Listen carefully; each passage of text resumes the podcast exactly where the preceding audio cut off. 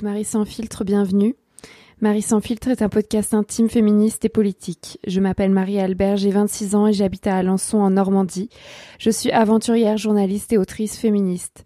Je me définis toujours comme une femme cisgenre, pansexuelle, dépressive, blanche, jeune, mince et athée. Dans ce podcast, je raconte mes expériences intimes, je construis mon personnage public, je déconstruis le patriarcat.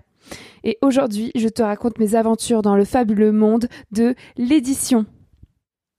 Je me rappelle très bien quand j'ai commencé à écrire. Euh, je devais avoir 12 ans. Je devais être en sixième. Euh, ma mère m'a mis un journal entre mes mains et m'a dit euh, Bah, t'as qu'à écrire un journal intime. Moi, quand j'avais ton âge, j'écrivais un journal intime. Alors, j'ai pris le journal et j'ai commencé à écrire mon journal intime. Et depuis, genre, j'ai écrit des dizaines et des dizaines de journaux intimes et je les ai mis tous dans ma commode rose qui est dans ma chambre chez mes parents dans ma chambre chez mes parents. Et euh, je ne les ai jamais relus mes journaux intimes parce que vraiment, je pense que ça serait une expérience inconfortable. Je sais qu'un jour, j'en m'en servirai pour faire un truc, mais pour l'instant, c'est des journaux intimes. Et jusqu'ici, j'ai 26 ans, je continue à écrire des journaux intimes, genre tous les jours. J'écris un peu, enfin, j'essaye, euh, avec des périodes où je le fais pas. Et du coup, euh, je me suis, je me suis jamais dit que j'allais, enfin, je me suis pas dit tout de suite que j'allais écrire des livres parce que pour moi c'était hors de portée. Et je me suis toujours dit que j'avais pas d'imagination genre que vraiment euh, moi ce que j'écris c'est la réalité donc euh, je peux pas écrire un livre je peux pas écrire un roman puisque quand j'étais petite je lisais que des romans je savais pas qu'on pouvait écrire des trucs sur des trucs vrais et je savais pas que les romans des fois ça a inspiré de trucs vrais. Et du coup euh, je me suis dit bah non je vais devenir journaliste et comme ça je pourrais écrire sur des choses vraies puis après, j'ai grandi, puis voilà, j'ai grandi, j'ai grandi, et au bout d'un moment, je me suis dit, bah, en fait, il y a ce qui s'appelle l'autofiction. On peut écrire des romans à partir d'expériences vécues, et puis on peut écrire aussi des essais, des trucs vrais, des témoignages.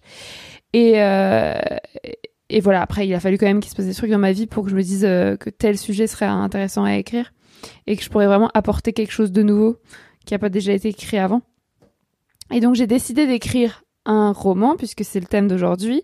Mon premier roman qui s'appelle La puissance, j'ai décidé de l'écrire en 2018. Donc ça fait trois ans. Euh, j'étais euh, donc, euh, si tu as écouté tous les épisodes en 2018, j'étais journaliste à l'agence France Presse à Paris. Et donc cette année-là, j'ai, été agressée sexuellement. Enfin, j'ai subi une tentative de viol. J'ai quitté mon mec, donc j'ai eu une rupture. J'ai fait une dépression. J'ai été harcelée dans la rue et j'ai été harcelée euh, sexuellement au travail. Donc après, j'ai décidé de, sur un coup de tête, de partir, de partir faire le tour du globe en cargo. J'insiste, il faut écouter l'épisode 7 qui s'appelle Je fais le tour du globe en cargo. Et je me suis dit, sur le cargo, je vais écrire un roman qui va s'appeler La puissance. C'était très évident dès le début. Un roman féministe pour raconter en fait d'où vient mon féminisme, d'où d'où est-ce que je viens et euh, pourquoi j'en viens à devoir faire un tour du globe en cargo pour échapper à ma vie insupportable. Hein, vraiment, ma vie était insupportable. Donc euh, j'avais plein de privilèges et pourtant ma vie était insupportable. Et donc je suis partie faire euh, le tour du globe, ça m'a coûté deux bras. Et, euh, et sur le cargo, je n'avais pas internet, j'avais rien à faire, j'étais passagère, donc j'ai écrit un roman qui s'appelle La puissance. Enfin, j'ai écrit le premier jet en fait, puisque euh, euh, je prenais des notes tous les jours sur ce qui se passait sur le cargo, sur ce qui s'était passé avant, sur ce que je voulais mettre dans le roman, sur euh, euh voilà ma construction féministe, ma déconstruction et euh, mes traumas en fait un peu mouliner tous ces traumas pour en faire quelque chose de puissant, quelque chose d'émancipateur et pour euh, se servir de ce prétexte du tour du globe en cargo où j'étais toute seule comme femme entourée de marins pour leur dire d'aller tous faire, se faire foutre et pour euh, devenir euh, moi-même et devenir puissante et heureuse, blablabla. Moi, je te, après, je te laisserai lire le roman pour savoir si ça se passe comme ça à la fin. Et du coup, l'action en fait du roman se passe vraiment sur le cargo, mais je fais plein d'ellipses pour raconter ce qui s'est fait avant, etc. Et je maintiens que c'est un roman, même si c'est tiré de, de la réalité. parce que tu peux reconnaître aucun personnage et parce que euh, c'est écrit. Donc forcément, c'est ma réalité, c'est mes histoires et une personne euh, qui qui euh, qui euh, une personne extérieure à moi, une personne qui a partagé ma vie à un moment donné ne se reconnaîtrait pas ou reconnaîtrait pas l'histoire forcément dans le roman. Donc j'étais j'étais très contente d'écrire ce livre. Je me suis pas projetée plus loin. Et quand je suis revenue de mon tour du globe en cargo, j'avais genre trois carnets remplis de de notes et c'était vraiment vraiment un premier jet enfin c'était vraiment pas du tout organisé donc j'ai décidé en 2019 puisque j'ai fait le tour du globe en 2019 j'ai décidé ensuite de partir euh, chez ma grand-mère euh, paternelle à La Crouzette donc c'est un petit bled euh, dans le Tarn près de Castres et donc l'été 2019 les deux mois juillet et août j'ai passé chez ma grand-mère à La Crouzette bon ma grand-mère a la, la maladie d'Alzheimer et elle était plus chez elle parce qu'elle elle ne pouvait plus vivre seule du coup elle vivait en maison de retraite mais en attendant qu'on vende la maison ou qu'on loue la maison, on a mes cousins se sont installés dans une partie de la maison et moi je me suis installée dans une autre partie de la maison pour euh, écrire mon livre. Et du coup, j'ai passé l'été 2019 à la Crouzette.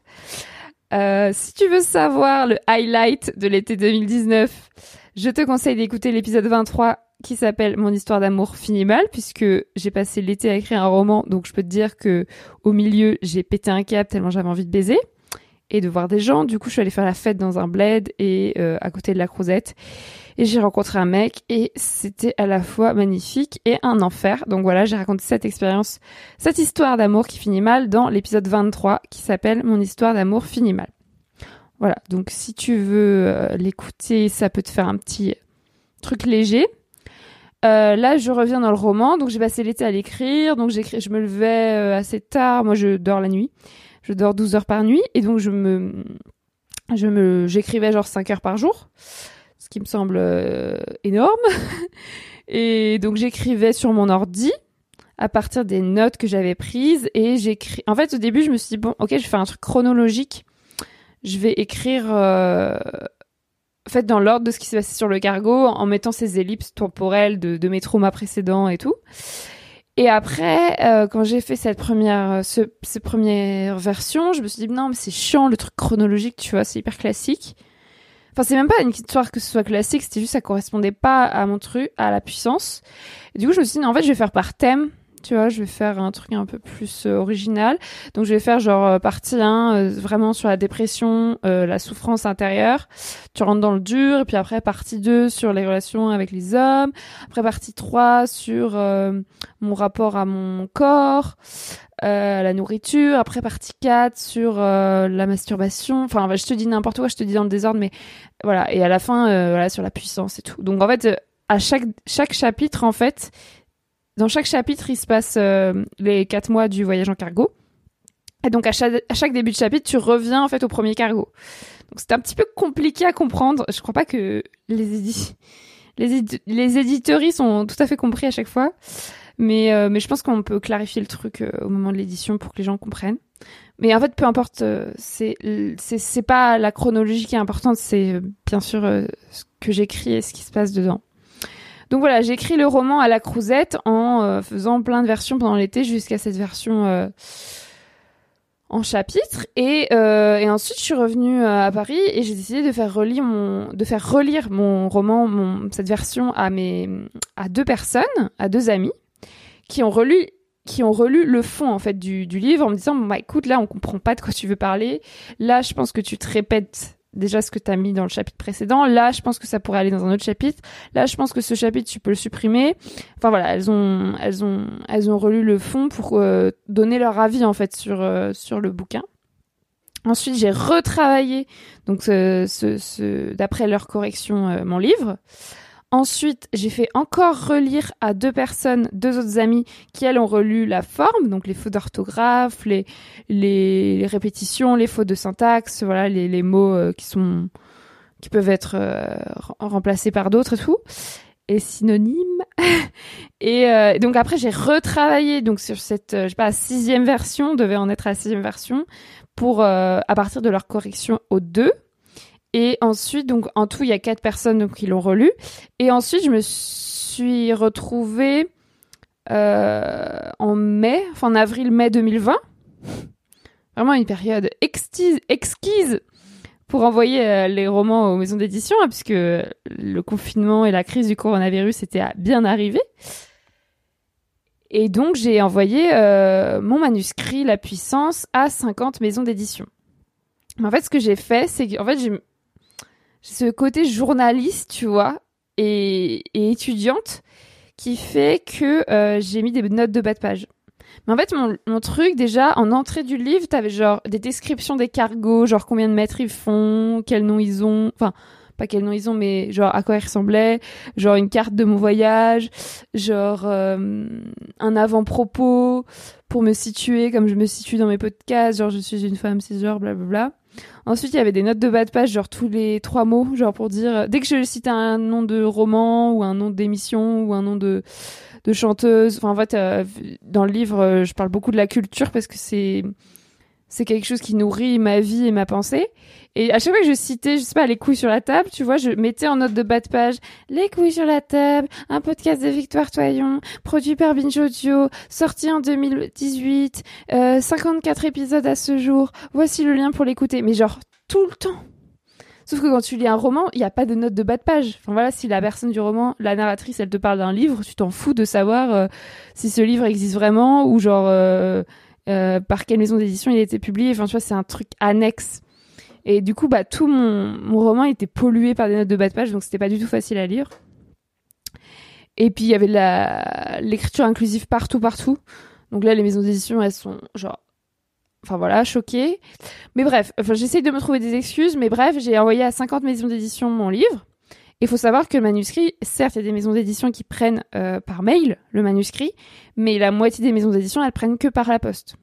Donc il fallait que j'imprime 150 pages, que je relis le, truc, ou je l'agrafe, que je mette une couverture, que je la poste, et qu'en plus, moi je me suis dit, bah ils peuvent me renvoyer le manuscrit s'ils l'aiment pas, comme ça je peux l'envoyer à d'autres maisons d'édition. Donc j'ai mis une enveloppe timbrée en plus dans l'enveloppe euh, du manuscrit pour qu'ils me le renvoient au cas où. Donc j'ai pas payé seulement euh, un affranchissement pour une maison d'édition. À chaque fois pour une maison d'édition, il y avait deux affranchissements pour l'aller et le retour du manuscrit. Donc c'est mon père qui a payé.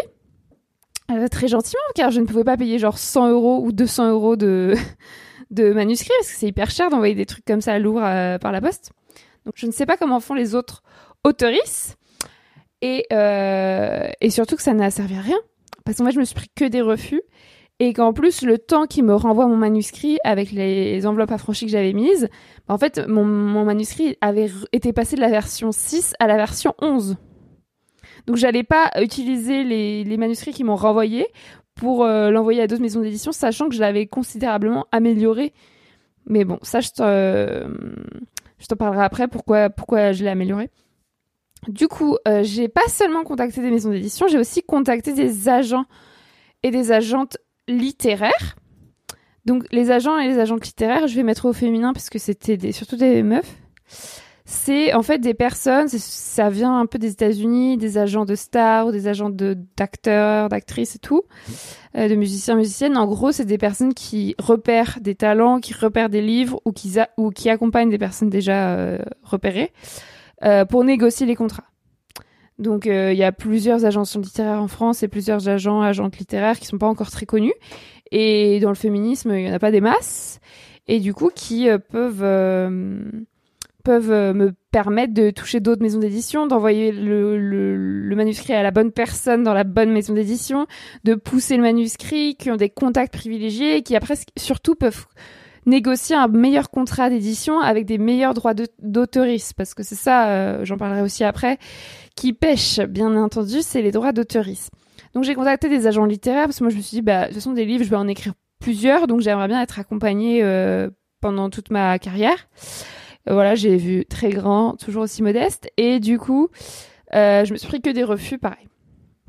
Donc des agents, agents littéraires qui me disaient euh, non, je prends pas des primo romanciers, romancières, donc des gens qui écrivent euh, pour la première fois. Non, votre truc ne nous convient pas. Et il y en a une qui m'avait dit que c'était intéressant et qui l'a fait relire à des potes à elle et elle, finalement elle a dit non. Mais elle m'a dit mais continue à chercher, je pense que ça peut plaire à quelqu'un. Ok, merci. Et ensuite, euh, j'ai pensé à l'auto-édition. Je me suis dit, bah en fait, euh, Là, je tente les maisons d'édition, mais je sais très bien que c'est difficile, donc je vais sans doute l'auto-éditer, que ce soit sur Librinova, où il y a plein de plateformes, où tu payes genre rien, ou une... Enfin, je pense que c'est un peu payant. Je devrais payer genre un forfait pour la mise en page ou la distribution ou quoi, mais en fait, c'est juste un PDF ou un e-pub, genre un, livre numérique qui est en ligne et qui permet aux gens qui le souhaitent de l'acheter. Et comme ça, je récupère euh, la plupart des droits d'auteurisme, quoi. C'est vraiment plus avantageux et surtout, j'ai personne qui passe après moi. En fait, c'est ma version du livre qui est publiée. Mais l'auto-édition, ça correspond plutôt à des personnes qui ont une, audience énorme euh, ou qui ont beaucoup d'expérience parce que parce que éditer un livre, le mettre en page, faire une couverture, faire la promo, c'est plusieurs boulots en fait. Moi, je peux pas. Enfin, si je fais ça, ça va être forcément assez médiocre et je vais en vendre genre 100 et encore grand maximum, j'en vends 50. Et voilà. Donc je me suis dit l'auto-édition, tu vois, c'est un peu la dernière solution. Donc je me suis dit, bah, en décembre 2020, enfin à Noël 2020, si j'ai pas de, proposition d'éditorice, euh, je passerai à l'auto-édition. Et euh, voilà. Sauf qu'entre temps, euh, j'ai fait le Survivor Tour, donc le Tour de France à pied contre les violences sexistes. le Survivor Tour, c'est un projet sur plusieurs années. Donc j'ai lancé le 1er juillet 2020 et j'ai marché trois mois. Donc pareil, tu peux écouter les épisodes 17, 18, 19, 20 et même le 16. Ouais, 16, 17, 18, 19, 20 et 21. Il y a 1, 2, 3, 4, 5, 6 épisodes qui parlent du Survivor Tour dans ce podcast. Donc, t'en as peut-être déjà écouter certains et si ce n'est pas le fait et que ça t'intéresse, tu peux les écouter. Mais sache que je vais reprendre mon Survivor Tour l'été prochain, donc de toute façon ça va être un Tour de France à pied sur plusieurs années. Du coup j'ai fait ça et le fait que ce soit un Tour de France à pied, que je sois euh, seule, femme, que je dorme dans la forêt, que j'en fasse une arme politique pour dire euh, j'en ai marre de me faire euh, d'être harcelée par des mecs dans la forêt, j'en ai marre de qu'on me dise que c'est dangereux et tout. Euh, voilà, j'ai aussi dénoncé plus largement toutes les violences euh, sexistes et sexuelles dans, à cette occasion en France et tout. Et du coup, il y a eu un, énorme écho médiatique. Ça a intéressé les médias à ce moment-là parce que euh, je pense qu'il n'y a pas trop d'actualité et c'est intéressant. Je vais arrêter de me rabaisser. Et du coup, j'ai j'ai fait pas mal de passages dans la presse. Du coup, j'ai été repérée à cette occasion-là par une agente littéraire qui euh, que je n'avais pas connu avant, qui, ne me connaissait pas et qui m'a envoyé un message genre en septembre, en octobre je crois, pour me demander si si j'avais déjà écrit quelque chose, enfin plutôt si je pensais écrire des choses parce qu'elle avait vu mes blogs et elle trouvait que j'écrivais bien nani, nanana et que j'avais des choses à dire. Du coup, elle m'a demandé si j'écrivais des livres ou si ça m'intéressait d'en écrire. Et donc là, je lui dis ah bah vous tombez bien. En fait, là, j'ai déjà écrit un livre et je n'arrive pas à trouver de maison d'édition. Du coup, elle m'a dit ah ben envoyez-moi le le livre, c'est vraiment parfait. Et euh... et du coup, j'ai envoyé le livre et elle a adoré le livre. Elle est tombée amoureuse de du livre et du roman et du et de de moi, de ce que j'écris. Du coup, elle, m'a dit non mais c'est parfait, on va trouver une maison d'édition. Par contre, je sais pourquoi vous aviez pas trouvé de maison d'édition avant, c'est votre histoire de mise en page, de notes de bas de page, d'écriture inclusive. Tu vois, elle m'a, elle m'a un peu ouvert les yeux sur la forme qui peut euh, dérouter euh, pas mal de maisons d'édition. Du coup, on a enlevé tout ça, tous les trucs superficiels. On a, on a un peu caché l'écriture inclusive, genre on n'a pas supprimé l'écriture inclusive, mais genre on en a, on a remplacé par d'autres mots ou on a on a repoussé l'écriture inclusive plus loin dans le livre. Du coup, euh, c'est toujours écrit en écriture inclusive, mais il n'y a pas des mots d'écriture inclusive euh, en écriture inclusive tous les trois, trois lignes. Du coup, ça ne choque, ça choque, à mon avis, moins les, les, les, les éditorices, bien que mon agent dit, dit que ça continue à les choquer. Mais bon, moi, je vais pas supprimer l'écriture inclusive juste pour leurs beaux yeux, euh, sachant que je pense que c'est l'avenir, voire le passé et le présent. Et donc, elle a commencé à chercher une maison d'édition pour moi. Elle a contacté des maisons d'édition, certaines que j'avais déjà contactées, mais elle s'est adressée à la bonne personne qui est susceptible d'aimer ce genre de livre, euh, qui est vraiment, je le répète, féministe. Enfin, j'ai pas encore dit, mais qui est vraiment féministe radical, où je parle vraiment beaucoup de sexe, avec des termes très crus, où je passe beaucoup de temps à ressasser les mêmes choses. Et ça fait partie du, du processus, quoi et, euh, et qui est très égocentré, vraiment très très égocentré. Mais bon, en même temps, je pense qu'il y a plein de romans qui sont centrés sur euh, le narrateur ou la narratrice, je vois pas le problème. Et du coup, elle a commencé à contacter des maisons d'édition. Et il y a une maison d'édition notamment qui a, enfin, une éditrice dans une maison d'édition qui a adoré. Et par contre, il fallait la faire lire mon livre à sa supérieure hiérarchique, c'est-à-dire à la chef de la maison d'édition, à la patronne, parce que dans cette maison d'édition, il faut avoir l'aval euh, de, la chef. Donc la chef doit lire le livre et dire oui ou non. Et donc là, on attend sa réponse depuis un mois et demi, donc je pense que c'est mort. Mais, euh, mais j'ai eu des gros gros espoirs à ce moment-là. Et puis sinon, les autres, euh, ils nous ont ils jetés parce que ça leur plaisait pas. Du coup, voilà, le principe de l'agente littéraire, je te l'ai déjà dit tout à l'heure, c'est qu'elle prend un pourcentage sur les droits d'auteurisme. Si je suis publiée, mais là, le, le, le travail qu'on a fait ensemble euh, de correction et d'amélioration du texte, et le travail qu'elle fait de son côté pour euh, écrire en maison d'édition, parce que moi je fais rien, et pour les relancer, les appeler, les re-re-relancer, ce qu'elle fait en ce moment, euh, là, euh, elle est pas payée en fait. C'est si je suis publiée qu'elle va toucher quelque chose. Donc c'est vraiment un pari, et elle fait ça avec plein d'auteuristes, ça fait pas que ça avec moi bien sûr. Et, euh, et voilà. Et du coup là, euh, moi je suis un peu saoulée parce qu'elle m'avait donné beaucoup d'espoir euh, et elle, elle avait beaucoup d'espoir. Et du coup, bon après il y a aussi la période économique. Je pense que ça ne facilite pas parce que toutes les sorties de bouquins ont été retardées et tout. Euh, et donc il y a rien qui se concrétise. Et elle m'a dit qu'elle m'a demandé de lui laisser jusqu'au 15 février parce que je dis mais non mais euh, du coup on fait quoi si ça marche pas? On se donne jusqu'à quelle date et tout? Et elle m'a dit non mais laisse-moi jusqu'au 15 février. Donc jusqu'au 15 février voilà elle fait euh, ses recherches. Et moi après euh, bah on verra quoi si on essaye d'autres trucs ou ou si je l'auto-édite ça se passera plutôt comme ça.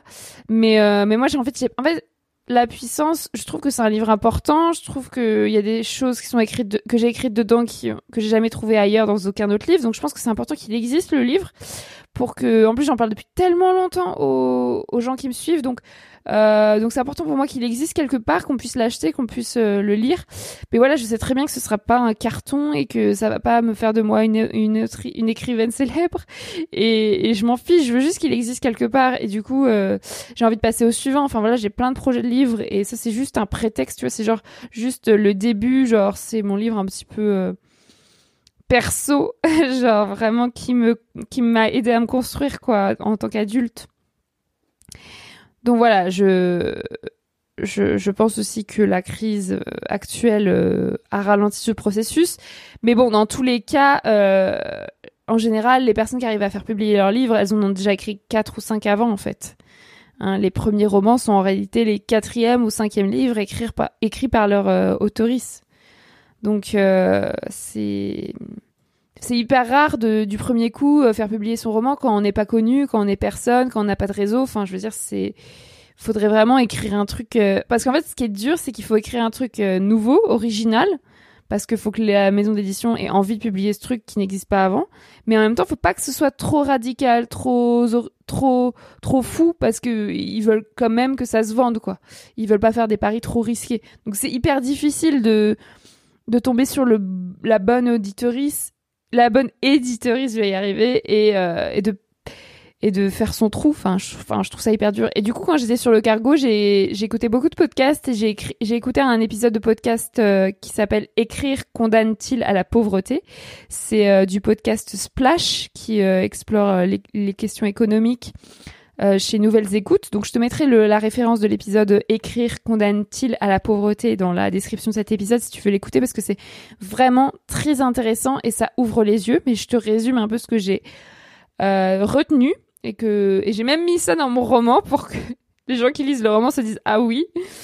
Euh, alors les femmes autrices sont payées 50% de moins que les hommes auteurs. En moyenne, si tu publies un livre et que tu es une femme, tu vas, tu vas être payé 50% de moins que les hommes. Donc ça veut dire que tes droits d'autrice vont être moins, moins bons en général et surtout que tu vas vendre moins d'exemplaires. Euh, les femmes autrices reçoivent 50% de réponses positives de la part d'un ou d'une éditorice de moins que les hommes. C'est-à-dire que si je prends un nom féminin que j'envoie mon manuscrit, j'ai 50% de réponses positives en moins par rapport à un mec. Donc moi, ce que j'avais pensé à faire, c'est d'envoyer mon manuscrit avec un nom de mec.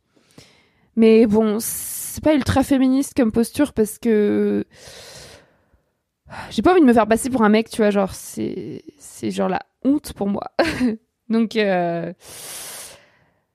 mais voilà, je vais finir par faire ça en fait, parce que je suis sûre que si j'avais envoyé mon manuscrit avec un nom de mec, tu aurais peut-être des, des éditeuristes qui m'auraient dit Ah, mais c'est fou, vous arrivez à vous mettre dans la peau d'une femme, on croirait vraiment que le personnage est réel, c'est vraiment hyper euh, ambitieux, novateur, blablabla. Alors que là, vu que je suis une femme qui écrit le bouquin, les gens se disent juste Ah non, mais c'est juste une meuf qui délire, une, une féminazie qui délire sur sa vie de, de bourge sur son cargo, tu vois.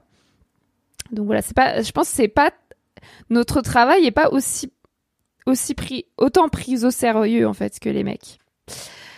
Après, j'ai aussi appris que seuls 2% des autoristes vivent de leur plume, donc 2% euh, des gens qui écrivent des livres peuvent vivre que de ça, euh, toucher un salaire décent. Donc 2%, ça, voilà. Et les droits d'auteur et droits d'autrice plafonnent à 15% du prix de vente du livre. Donc en fait, euh, si un livre se vend à 20 euros, euh, je vais toucher, mettons, 10%. Ça va jusqu'à 15%, mais ça c'est pour les gens qui ont bien négocié, qui sont déjà hyper célèbres. Donc on va dire 10%, c'est déjà très bien. Ça va faire 2 euros sur les, sur les 20 euros du livre. Mais en général, c'est moins que 10%, c'est genre 5, 8%. Donc il faudrait vendre vraiment beaucoup, beaucoup, beaucoup d'exemplaires pour, euh, pour gagner un salaire, ne serait-ce que sur un ou deux mois, quoi. Enfin, gagner, je sais pas, 2000 euros euh, sur, sur un ou deux mois, euh, bah, il faudrait vendre 2000, euh, 4000 exemplaires. Je sais pas, je, suis nulle en maths. Et pour finir, et pour remettre les pendules à l'heure, toujours, la moyenne des ventes d'un livre est de 350 exemplaires en France. Donc voilà, vendre son livre à 4000 exemplaires, c'est extrêmement rare ici, c'est extrêmement rare. Et la plupart des livres, enfin la moyenne, c'est 350 exemplaires. C'est-à-dire que c'est pas la plupart des livres se vendent à 300 exemplaires, 350 exemplaires, c'est que, euh, enfin voilà, c'est une moyenne. Donc il y en a qui en vendent beaucoup moins, il y en a qui en vendent beaucoup plus. Voilà, là sur ce, je te redirige vers mon épisode Je suis une pauvre riche euh, que j'ai publié le 11 décembre et qui a fait énormément d'écoute parce que finalement ça intéresse les gens de savoir comment je gagne ma vie et euh, ça veut dire quoi être riche, ça veut dire quoi être pauvre, en tout cas pour moi. Euh, pour pouvoir se comparer sans doute. Et du coup, euh, cet épisode-là, j'explique bah, quelles sont mes ressources et, et pour rappel, mes allocations chômage s'interrompent dans quelques semaines et je vais me retrouver au RSA ensuite. Mais j'ai une famille très riche et j'ai beaucoup d'économies. Donc voilà, faut écouter l'épisode Je suis une pauvre riche pour savoir les détails de ma situation, mais clairement, je suis au courant que mon livre ne me fera pas gagner d'argent quand même j'arrive à le publier, que ce soit en maison d'édition ou en auto-édition, euh, que même mon deuxième ou mon troisième livre ne me fera pas gagner d'argent non plus. Donc je suis très... Euh, très... Enfin lucide, je suis très lucide. Mais euh, les gens qui écrivent des livres, généralement, c'est pas pour gagner de l'argent, c'est parce que c'est une passion. Et donc on estime en France qu'un métier passion n'a pas besoin d'être rémunéré. Euh, je suis également journaliste pigiste et les médias considèrent qu'il n'y a pas besoin de rémunérer correctement les journalistes pigistes puisque de toute façon c'est des gens qui sont libres, qui font des sujets passionnants et qui sont très heureux de matin de pouvoir travailler euh, à l'heure qu'ils veulent, à l'heure qu'ils et elles veulent et sur des sujets euh, personnels. Alors que quand t'es pigiste, voilà, on gagne 3 francs 6 sous et qu'à un moment donné, il faut payer il faut payer un loyer, quoi. Donc voilà, aujourd'hui j'en suis euh, au point euh, de me dire que hum, je ne vais pas être publiée par une maison d'édition. Je suis plutôt un naturel pessimiste, mais je trouve que c'est réaliste et que je vais sûrement être euh, moto-édité. Donc je vais... J'essaierai de le faire avant l'été, mais ça va être compliqué parce que c'est du boulot, je pense. Mais voilà, j'aimerais bien, en fait, j'aimerais bien vraiment finir la puissance, qu'il existe quelque part. En plus, quand je le lis, je peux plus trop l'améliorer, je peux plus trop travailler dessus parce que j'ai changé depuis. Et j'arrive plus à me projeter comment j'étais, dans quel état d'esprit quand je l'ai écrit. Du coup, je, je, suis une autre personne. C'était il y a quand même deux ans. Et maintenant, je vais, je veux travailler sur mon prochain roman, qui est un roman euh, sur ma grand-mère maternelle. Euh, en tout cas, sur euh, sa vie de femme soumise, dans la souffrance, voilà, dont tout le monde se moque en fait. Et, et qui a en fait pu se libérer hyper tard, genre à 60 ans et encore. elle continue à être la boniche de tout le monde. Et j'aimerais vraiment insister sur les viols conjugaux, sur